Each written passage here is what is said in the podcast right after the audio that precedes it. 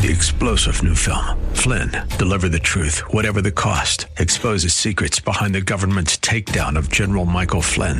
Flynn knew what the intel world had been up to. He ordered the first audit of the use of contractors. This set off alarm bells. He told the truth. He was the most dangerous person for Donald Trump to hire. They had to get rid of Flynn. Flynn, deliver the truth, whatever the cost. Available now. Watch it today. Go to salemnow.com. Salemnow.com.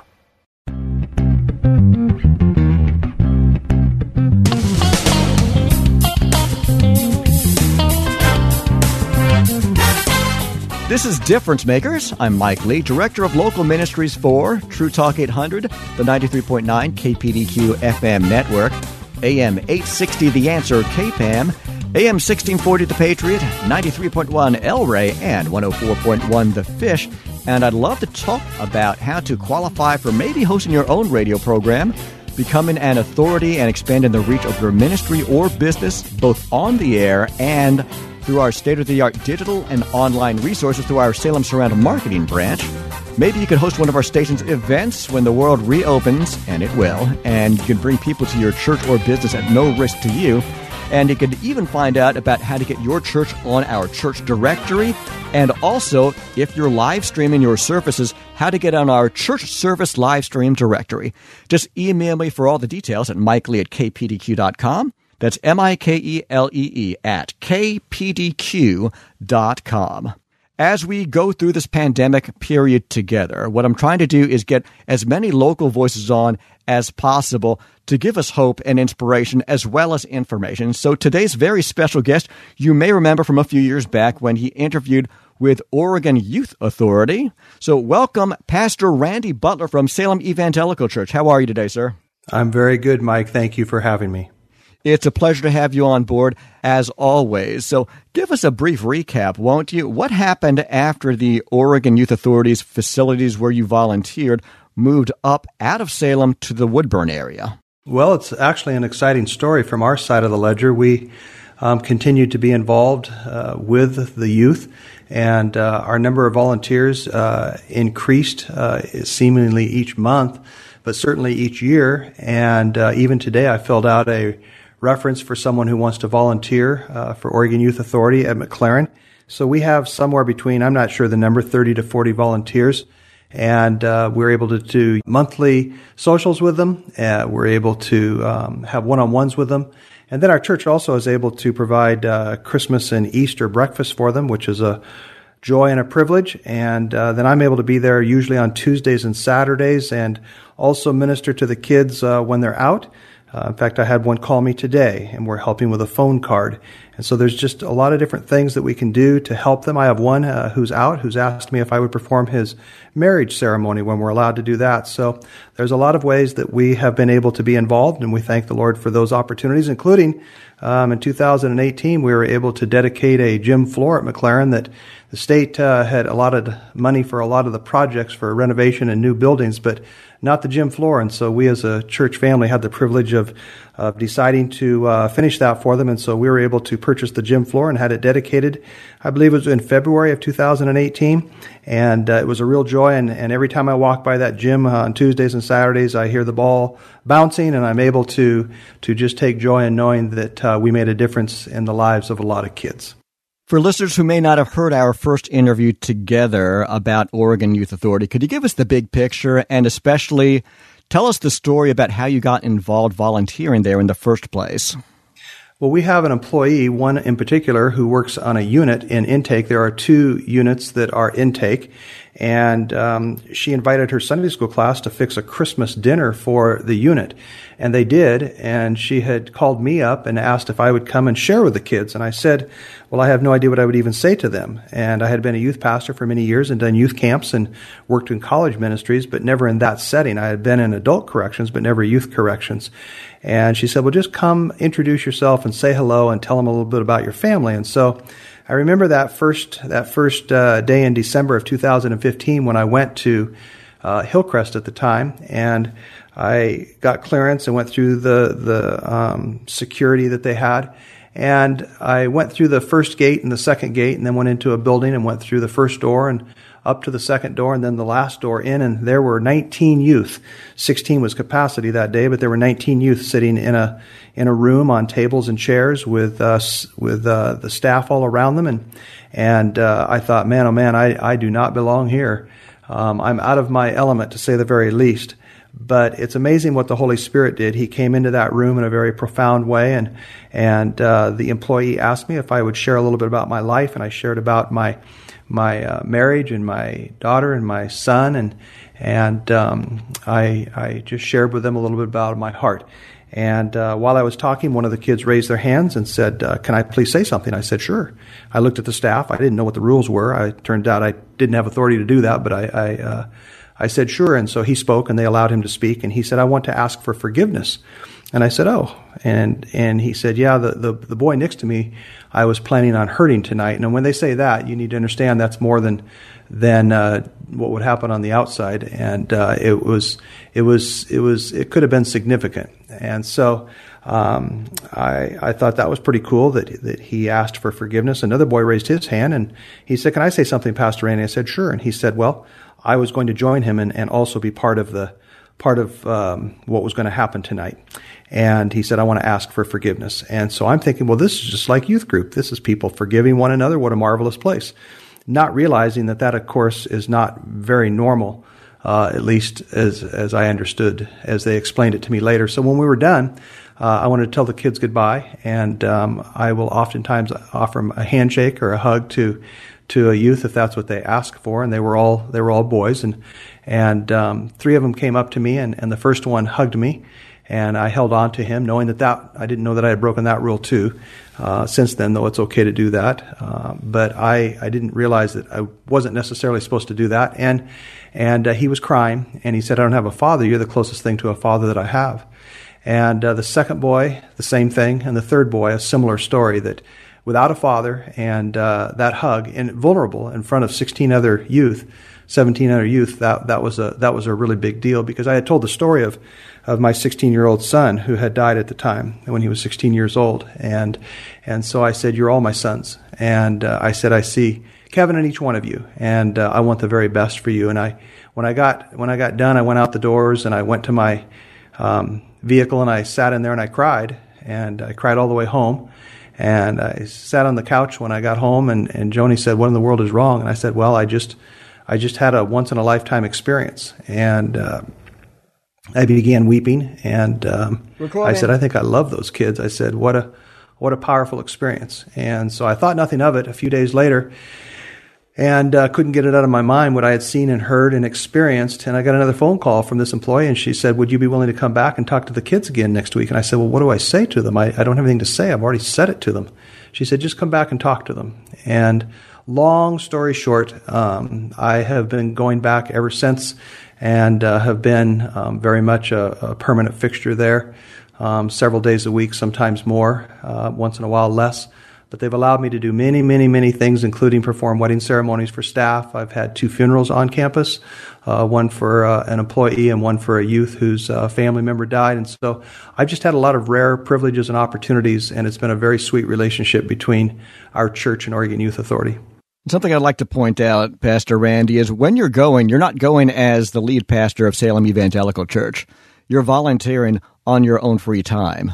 I love that. Right, right. I do it on my own time so that there's not a conflict between my work, though my church would be very understanding of that. But I go on my own time after I'm done on Tuesdays and on Saturdays. It's my day off, and so I go on my own time. Um, well, once in a while there are some things that I do during church time, but it's very, very few. Uh, but most of it is done um, in my in my time off because we encourage our people to volunteer. And uh, if if I as a staff member can't volunteer, then then it's uh, probably not as appropriate for me to ask people to volunteer if I'm not willing to do the same thing in our community. So I I love doing that. Uh, I also um, just love the opportunity now to work with some of the staff as well, and uh, the opportunities have just increased, and I thank the Lord for that. Can you tell us a little bit about your church, Salem Evangelical Church, and your roots with it? Yeah, it's one of the oldest churches around. It was uh, established in 1864.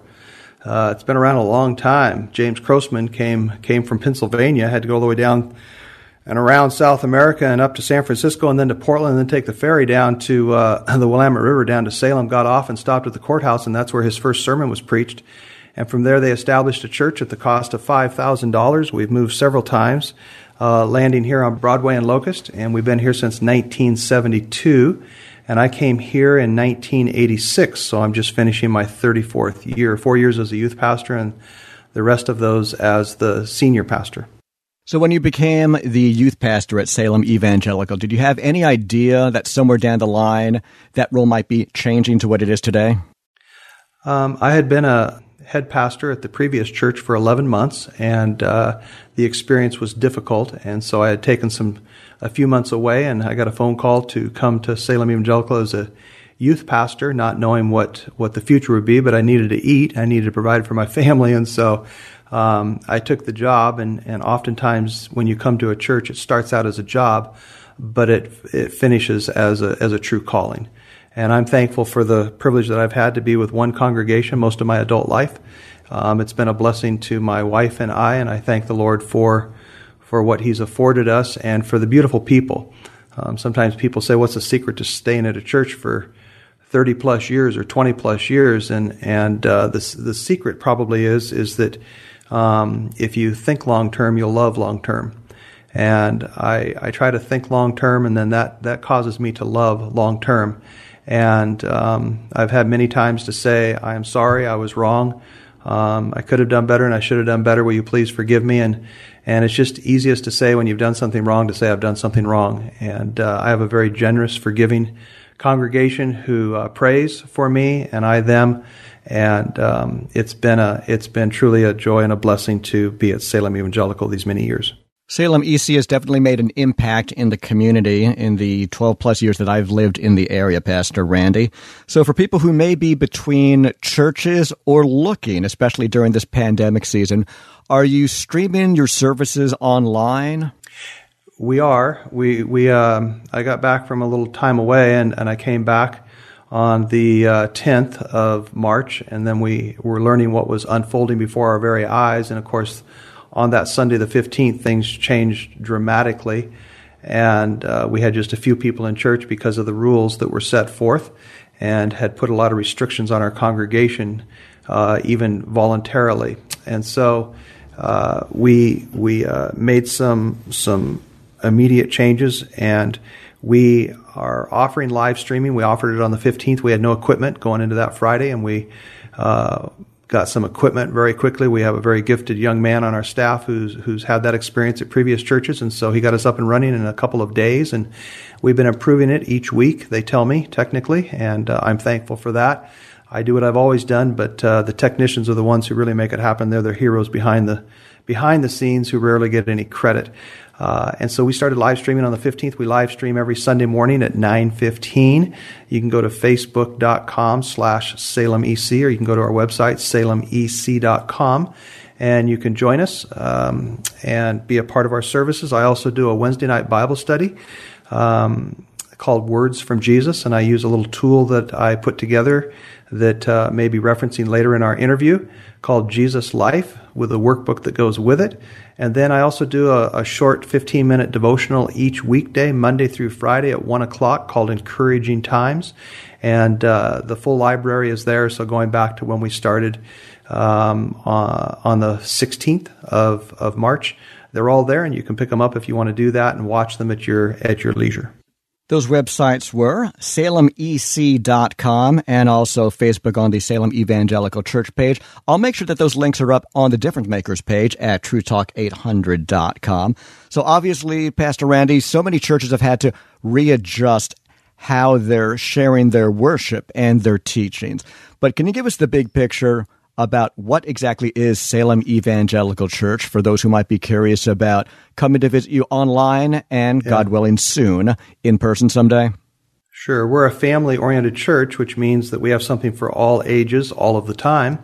And I might add that our um, preschool director, our children's director, mid high and senior high, they all have online um, events, Bible studies, and services as well. And you can find those on our on our um, website as well. So we've we've um, always used the Bible. We've always been basic to uh, salvation. And we believe in the power and the presence of the Holy Spirit. We believe in the person of Jesus Christ, and we believe in the power of God. And we believe that the Bible is authoritative and inspired and inerrant, and uh, it's the it's the Word of God for our life, and um, we're to obey it um, and to know that, that Jesus is the only way to salvation, and uh, believe in in a literal heaven and a literal hell, and and quite frankly, both drive me, but probably a literal hell drives me more than a literal heaven. Um, I was saved on a hell sermon when I was seven years old, so I have a reason for that. And uh, that that that night of December fourth, nineteen sixty six, uh, has forever changed my life. And I'm thankful for the pastor who had the courage to speak on a subject uh, that uh, probably wasn't popular in the 60s either, but it certainly is not popular now. But that doesn't mean that it's any the less true. And so I'm thankful for, for my heritage in that. And we try to convey that. We have a, a prayer service uh, on Sunday nights as well when we meet. And we have Wednesday night classes. We have Bible studies throughout the week and a lot of activities for all the age groups. So we have a lot to offer uh, people in our community as well as, as things that we do for our community, including food box ministry. And we're doing that even now during this pandemic. And um, we just enjoy people, and, and our church is open to all. We're we're very average. I'm very average, um, very, very average. And because of that, um, we just simply want to love people. So anyone is welcome to give it a try. When we return, we're going to go over more details about Oregon Youth Authority, Salem Evangelical Church, and something interesting happened in Jerusalem. So, some websites that you can find on the Difference Makers page at TrueTalk800.com include JesusOverJerusalem.com, SalemEC.com, RandyRButler.com, and Oregon.gov slash OYA. We're also going to hear about Jesus' life and more details about Pastor Randy Butler next on Difference Makers.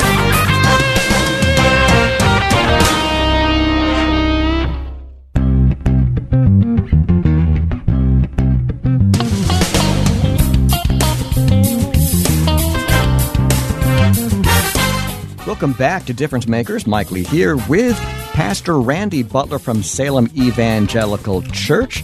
He's also been working with the Oregon Youth Authority and now they are streaming their 9:15 Sunday morning service online both on their Facebook page and at salemec.com. Pastor Randy, can you give us the big picture about what happened to you on December 4th of 1966? Yeah, I was seven years old, and I went to a Sunday night church service back when they still had those. And um, the evangelist from Bolivia was a missionary, and his name was uh, John Kunkel, but he had a nickname of Uncle Kunkel. He was shorter than short, and he was fairly heavy, as I recall it. I was seven years old, so things are probably exaggerated in a seven year old's mind and eyes. And um, he gave a message on the subject of hell, scared me to death which I needed. And um, at the end, uh, I noticed that it was 7 o'clock, and our favorite TV show, mine was Bonanza, the number one show at the time. And I think every little boy had a, had a hero of, of Hoss Cartwright or Little Joe or maybe even Adam. And so mine was Hoss Cartwright because I was little and he was large, and I could have probably fit in his hat. And um, he said, the evangelist said this, and I'll never forget it. And this is what this is what got me. And he said that um, I know that right now um, the number one TV show in America is on, and uh, you probably um, want to be home seeing it right now. But he said, "I'm going to go. I'm going to go overtime." And the reason is is because there's someone who needs to hear that um, Jesus needs to be their hero, not Hoss Cartwright, and uh, they need to give their heart to Jesus. And he gave the invitation, and there was only one person who went forward that night, and it was a little boy. And uh, I went forward and I bawled my eyes out and got gloriously saved. And I would imagine that uh, dear evangelist probably thought that the crusade had been a fairly big failure. Um, one little guy, but it changed my life. And so I'm very grateful for that. And I'm grateful for the faithfulness of that evangelist being willing to go to a small church. I love the fact that that evangelist did that, Pastor Randy. And I think sometimes when we work in ministry, we unfortunately become numbers driven. We look at things through business eyes instead of through ministry eyes. And like you said, if all we do is speak to that one correct person that God calls us to, the rest is just icing on the cake. So I love the fact that you were reached at such a young age. So was this the point where you first wanted to become a preacher, or did this happen before this evening? No, I, I after I got saved, I, I gave Jesus my. It was it was maybe close to a Saul Paul conversion, maybe not, but it was it was all, I was all in from the very beginning, and uh, always wanted to be a preacher. And so I practiced as a boy. I practiced in front of my dog Tammy, and she would just sit there patiently and listen to me. And I practiced in front of the mirror as a, as a nine year old, as a ten year old. I remember doing that, and I just always wanted to be a preacher, and so I worked towards that through high school. When I got to college, I had never lost that. And uh, when I was when I was 16 years old, went to family camp, and another evangelist gave a message about the call to full time Christian service. And at the time, I was on the golf team uh, at my high school, and I was I was decent, and um, I had aspirations to maybe make golf a part of my life. He gave the uh, he gave the um, invitation. He said, um, God will put a love in your heart um, like you've never had before, and uh, for people. And I said, Lord, my prayer is, is that you will you will give me a love for people and take my love for golf away. And that was my prayer. I went forward and I said, I'm all yours. I'll do whatever you want me to do. And that was a confirmation of what he said to me as a younger boy about eight years previous. And I went to the golf course the next day to do my usual um, um, routine of practice and I stepped up to the first ball with my sand wedge and and I absolutely had no desire to even strike the ball and and I went through my practice routine and when I got done I said, "Huh, it's gone."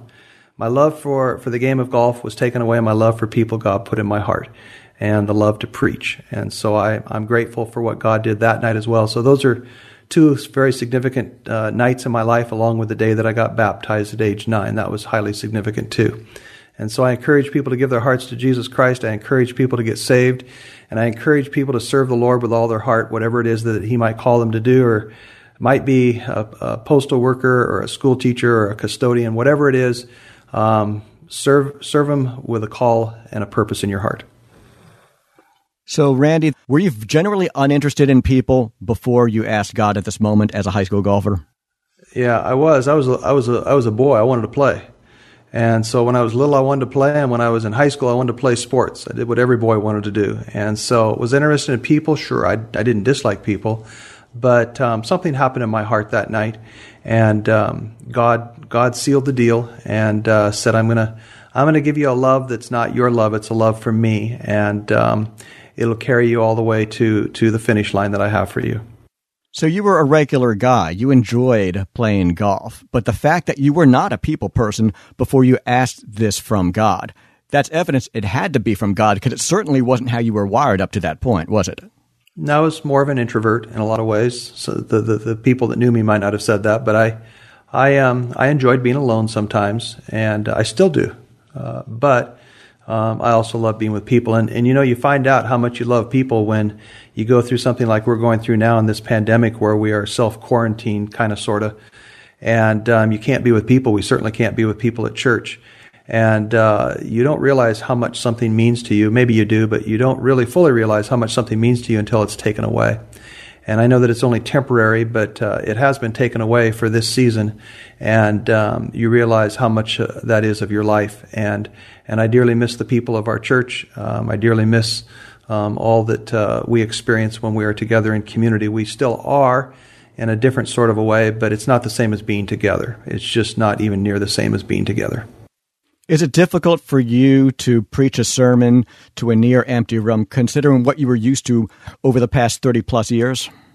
I cannot begin to tell you what it feels like. I cannot begin to tell you how awkward and uncomfortable and unnatural. And I, I cannot begin to tell you what that what that uh, feeling is like. I each week before I, I um, begin the service, I go into our older sanctuary and I kneel where I've knelt many times in the past and I pray and I ask God to do what I always ask before I preach and and uh, then I go into this empty sanctuary and um, I stand up before cameras that I can barely see because of all the lights that are in my face and and um, I just start talking to an empty room. And uh, you know the purpose of preaching is is that there are people to preach to and with. And when there are no people right there in front of you, um, I just don't have the words to express to you what that feeling is like. But every preacher in America is going through it right now. So I'm certainly not whining. I'm just saying that uh, it's it's very it's very much unnatural what's happening right now. Um, to be able to not have feedback when you read faces and you read people, uh, to not be able to have prayer time together, to give invitations, which I do regularly. Um, all of that's gone, and so now you're just trusting that someone might be watching um, on the internet, and people have been faithful to watch, and there have been new ones who have joined us. But nonetheless, an empty auditorium is is um, something that I never thought that I would experience. Well, I'd like to thank you and all of the pastors across the world who are adjusting to this pandemic state where we have to stay at home. And for you in particular, have you ever gone back to your Facebook page from Salem Evangelical Church just to look at what people's comments were saying as you were preaching? Um, out of courtesy and respect to them, I do go back each day on uh, from the daily devotional at one o'clock and the Bible study on Wednesday nights at six thirty. I go back and, and read what they write, and and it's it's humbling. I, I might say that with Facebook, people are more free to say what they think and what they feel. Uh, and so that doesn't usually happen on a on a normal regular Sunday when we're together in person. Um, I might get a few comments in writing, but very, very, very few. And now it's hundreds, it seems, because of how Facebook operates. And so it's um, it's been encouraging. Uh, it's it's humbling, um, and and uh, you know God's using this, and so so it's okay. We'll we'll be back together again. Every every church that's not meeting needs to know that we're going to be back together again. We just don't know when. So we got to hang in there and know that God's doing some great things that uh, probably would not have been able to have been done otherwise. So we all need to be okay with it, and uh, I'm okay with it. I'm at total peace, and I thank the Lord for for it's His church, and so that's the beautiful thing about it. It's not my church; it's His church, and so He He's He's got this one, and uh, I don't need to worry about it. Well, certainly, Pastor Randy, none of us would have picked the COVID 19 coronavirus to shut our doors and make us have to attend church online. But looking at the glass half full, do you see any advantages out of this season? Do you think that people might be more transparent with their pastors as a result because they've been more free to comment on a Facebook Live feed, for instance? Um, hard to tell till we get back and we'll see what see how everything shakes out. But certainly, it has uh, inspired some. Probably, it's caused some that are cool to become even cooler. I don't know. Um, we'll, we'll find out when it's time to come back together how hungry we are to be back in the Lord's house together. Um, it'll certainly be different with the restrictions and the social distancing and perhaps some other uh, restrictions, but we'll make it work. Uh, we'll make it work. Uh, the church has always been resilient.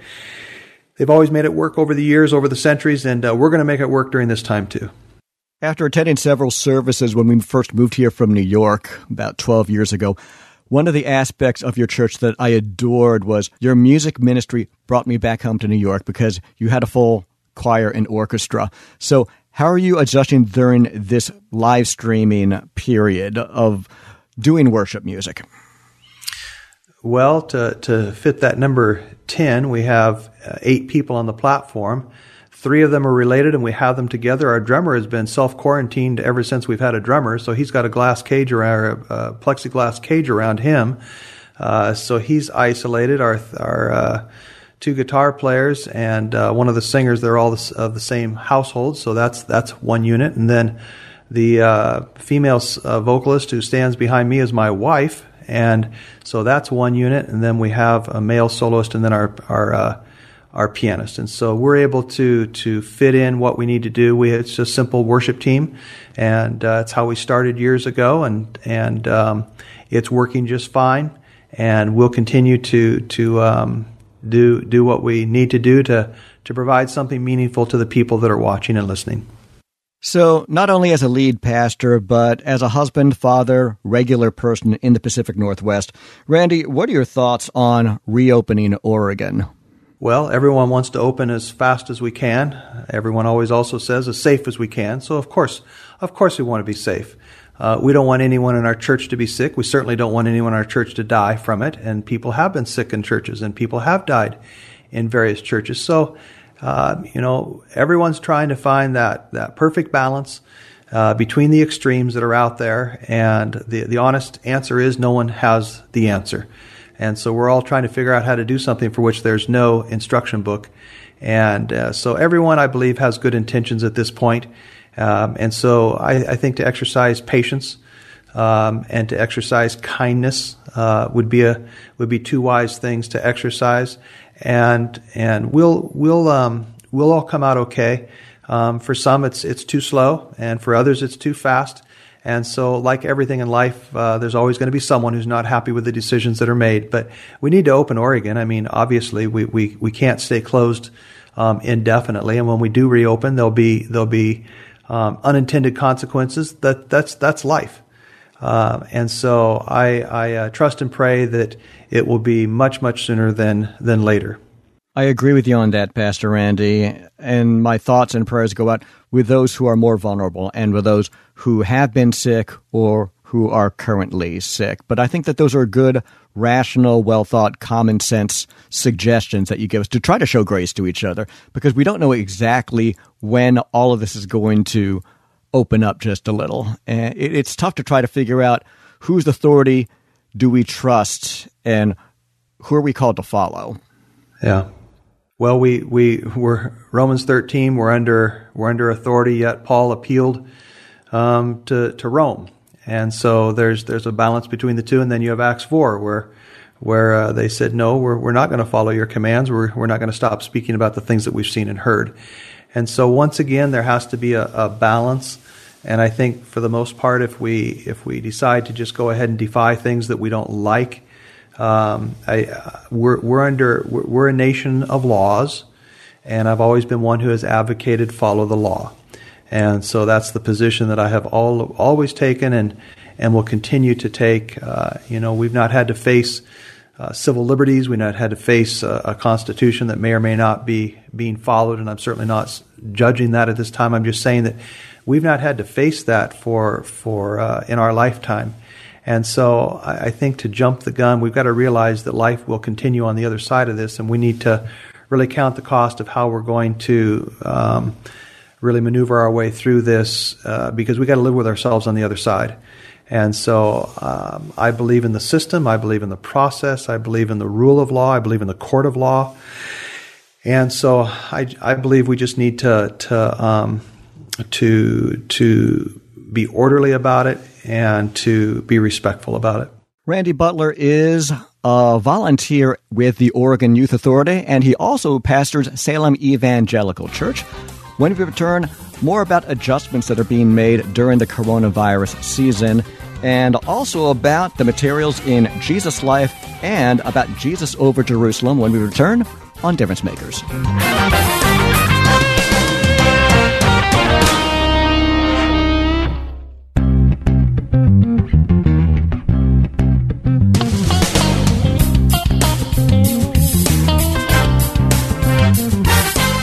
You're listening to Difference Makers. My name is Mike Lee. And Randy Butler not only volunteers with the Oregon Youth Authority, he also serves as the pastor at Salem Evangelical Church. And one of the great resources that you put together over your 30 plus years at Salem EC, Pastor Randy, has been Jesus Life. So, can you give us the big picture about Jesus Life? I can. I'll do my best to do that. I, I wrote uh, several books in 11, 12, and 13, and and uh, one of them was called Gospel Grit, uh, Be Mentored by Jesus, the greatest teacher of all time. And in there, I had done an assignment in 2006 when I was doing my doctoral work. And uh, the professor said right at the end of class, going into uh, Christmas break, she said, Go home and learn what it means to be a follower of Jesus Christ. Everyone uses that phrase so freely. Go home and learn what it means. You're dismissed. And so on my way back from uh, from Portland, I thought, what can I do to learn what it means to be a follower of Jesus Christ? And I, I took it on literally. I, I, was the only student who did. She didn't mean it literally, I'm sure, but I did. And the Lord led me to Matthew, Mark, Luke, and John. And I began writing. I still have the uh, original tablet handwritten of, of the, of the scriptures, of what Jesus said and what Jesus did. And based on, on who would do the assignment, some might find a few more, some a few less, but I found 732 um, things that Jesus said and did. I wrote them down and I've taught them and used them as a pastor at our church and uh, then put them in a book called Gospel Grit and uh, formed them into clusters of of themes and had 156 of them. Came out to be exactly the three years, one a week, that uh, Jesus had with his disciples. So I put it into a three year cycle for people to follow Jesus in real time like his disciples. I also put it online, which people can get for free uh, by going to my website, jesusoverjerusalem.com, and they can receive the devotional that is in the book Gospel Grit with an application four days later. So they get two uh, personal touches a week for three years and encourage them to just follow Jesus Christ very closely. And then in recent time, I went to a country in Asia and I um, was able to show this to, to one of my brothers and did a pastor's conference there. And, and um, uh, said very much that they would like to have this material, and so I began working on it again some some uh, years later, uh, 14 years later actually from when I first did it, and and came up with this little booklet called Jesus Life. It's in a very nice little booklet form. You can find it on the website. Uh, JesusOverJerusalem.com and a workbook that goes with it that has an A, B, A, B, A, B all the way through on all 732 so that you can journal your journey with Christ uh, it's been an effective tool. It's going to be used, um, it looks like now, in parts of the world. And uh, it's just now being launched in the next few weeks. We're pretty excited about it. If you're local in, in Salem Keizer area, you can drop by the church and pick up uh, a set too. That's wonderful. So tell us about the website jesusoverjerusalem.com. Yeah, that came about uh, my fourth trip to Israel. The first two I went as a participant, the last two as a guide pastor guide, and and um, it was this last year we went, and the weather was horrible. Um, it was rainy and windy and stormy, and uh, our last full day in Jerusalem, we were on the southern steps, my most favorite place in all of Jerusalem, because uh, that's where I believe Pentecost took place. And Pentecost Sunday is coming up, May 31st, and so this is a very special time of the year for, for me and for many Christians. And I gave my devotional from Acts chapter 2 and encouraged people to be soul winners. And I said, My prayer is, is that people would see the Lord, know Him, and love Him with all their heart. And I said, Take a few minutes, go, go up in these areas. And we were the only ones there because the weather was so stormy.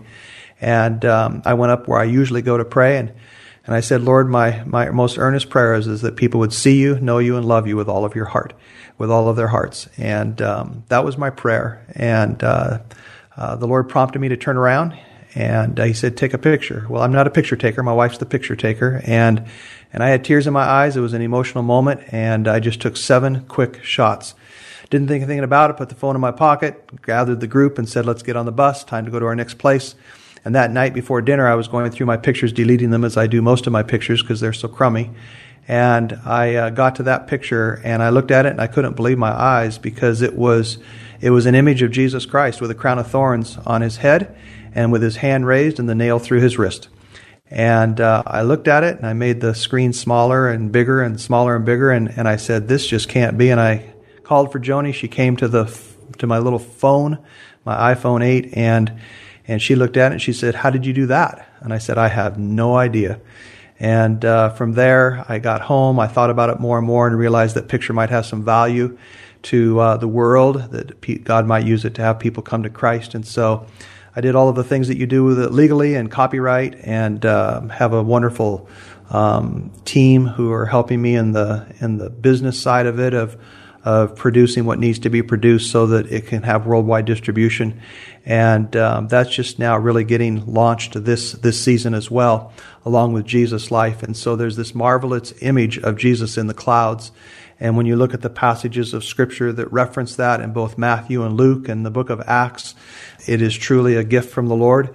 And uh, you can go to the website and see a 13 minute video that we had professionally made that tells the story. And at the very end, you you watch this this this uh, camera pan up to to quite literally a, a marvelous likeness of Jesus Christ with a crown of thorns facing Jerusalem facing quite literally the same area where the Church of the Holy Sepulchre is, where it is the area where Christ likely died on the cross. And I believe it's a gift that the Lord is going to use for people around the world, especially right now during Ramadan. There's an organization called Mercy Inc. with the executive director Doug Hoffman, and uh, his organization is working with people in Asia and uh, 10,000 uh, copies of this has, is being distributed during Ramadan and in some of the other um, festivals that the Muslims have in the next few months. And so we're really looking forward to hearing the outcome of how God is going to use this. There are some who have seen the picture, and uh, it has instantly changed their lives because they're asking for a vision of Isa, Jesus, in, in the sky. And so this certainly, I believe the Lord may use for something significant in world history. It's not my picture, it's his picture, and, and uh, it's what he chooses to do with it. So we're excited about uh, some of the possibilities and the potential in the next months and years to come.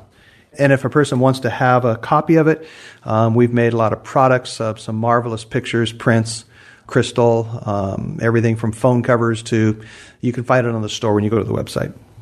So, Randy, you said that your wife Joni is the photographer of the two of you. Very much so. so, I need yeah. to ask you when you showed her the picture on your iPhone, did you preface it at all, or did you just say, just look at this? No, you don't have to preface it. It's pretty obvious who it is. Um, there isn't anyone who looks at it and says, that's that's um, a football player or that's an ice skater. Um, it, it's pretty obvious who, who, it is. And she, when you look at it, you just kind of stare at it in disbelief, but to realize that um, God made that image in the sky so that we would be mindful of, of Jesus on the cross and dying for our sins and offering to us eternal life. Um, he's trying to get our attention. He always has been. And, um, you know, we, we strayed from the from the tree in the Garden of Eden, and we, we disobeyed. And there's only one tree that can bring us back, and that's the tree that was planted in at Calvary, and it's the tree that Jesus died on. And uh, this image uh, points us to the cross. What stands out to me about that, Randy, is the fact that you're not the strong photographer in your family. No. And yet God used you in what you could call your weakness of photography. And he used your simple childlike faith and act of obedience, which was taking those camera shots to bring forward this amazing picture. It was truly amazing that uh, he laid a prayer on my heart that people would see him, know him, and love him with all of their hearts, and then said, turn around and take a picture. And when I said see him, I didn't really mean see him. I, I meant that they might see him uh, in ways other than actually seeing an image in the sky. Of course, no one would have ever guessed that in a million years, but that's what he gave me. And he knows that my technical skills are zero. And so We've had forensic people uh, hired to uh, analyze it to make sure that it wasn't doctored or fixed up for those skeptics, and all of that's been cared for and done, and that's on the website as well. Uh, for those who don't know me, which is most everybody, but it gives an opportunity for, for people to, to see a miracle that, that God gave, and it's for the world. Jesus is for the world. He's for the whole world. He wants everybody to come to Him. Well, that's for sure. And the picture is not to be missed. It's amazing. The website is jesusoverjerusalem.com. That's jesusoverjerusalem.com. And speaking of your wife, where did you meet Joni in the first place, Randy? I met Joni in college at George Fox College, now university.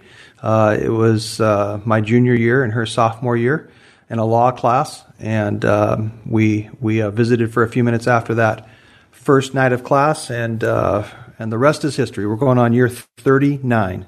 God bless you. 39 years and still going strong. Congratulations yep. on your marriage to Joni, Randy. Very, very Thank happy you. for you. Thank you. So many of us are going through adjustments in this pandemic season. Randy, can you give a word of hope? What has the Lord put on your heart lately that you feel the world needs to hear? Well, this is a tremendous opportunity for people of faith to grow their faith. Um, we have in the book of James, it says, Consider it joy when you encounter various trials that you might be able to build up your endurance that you can be perfect and complete, lacking in nothing. And I see this as a tremendous opportunity for uh, us to become um, stronger in the Lord, for our faith to grow, and for us to stand in the gap with people who are scared to death, people who are living with, with the fear of uncertainty and the unknown. I think this is just one of the most marvelous opportunities. We've got a shot for revival. I really believe we've got a shot for revival on this one. Much of our country has been asleep spiritually, and we've had people leaving by the millions over the last years, and, and we've got a shot for revival because can you name another time in world history where the entire world at one time has come to a complete standstill And we must ask the question within natural law, which is sickness in, in the human body, um, and divine law that intersects natural law, there is the opportunity to meet God. And there is an opportunity for a miracle for us to see God pour out His Spirit. And coming upon Pentecost Sunday on May 31st, I can't think of a, of a better time for God to do something that our generation has not seen. And I'm excited about the future. People need to have their eyes on Jesus. People need to have their, their uh, hearts in the Word of God and trust Him. Proverbs 3, 5, and 6 has always been a passage that I've loved. Trust in the Lord with all your heart. Lean not on your own understanding. In all your ways acknowledge Him, and He'll make your paths straight. And He's done it in the past, and He's going to do it today, and He's going to do it tomorrow because our God is bigger than COVID 19. Amen to that. Randy Butler is the pastor of Salem Evangelical Church. Make sure that you check out their live streaming services on their Facebook page at Salem Evangelical Church and also the website salemec.com Sunday mornings at 9:15 in addition to other services that they post online and Randy also volunteers with the Oregon Youth Authority. So Randy, thank you for what you do with Salem Evangelical Church and with the Oregon Youth Authority. And on our way out, is there anyone you want to say hi to? Um, I want to say hello to my church family. I miss them. That's all. And God willing, we'll all be getting back together with our church families in person. And until then, do not lose hope, friends. Make that phone call, send that text, do that Zoom call. Make an effort to reach out to those that you can while maintaining safe precautions. I'll make sure to have Jesus over Jerusalem and SalemEC.com and RandyRButler.com and Oregon.gov slash OYA all linked up to the Difference Makers page at True Talk 800. So thank you so much again, Pastor Randy Butler. Thank you very much, Mike. You've been a great host, and I want to thank you for your time. This has truly been my privilege, my friend. Thank you. And thank you for listening to Difference Makers.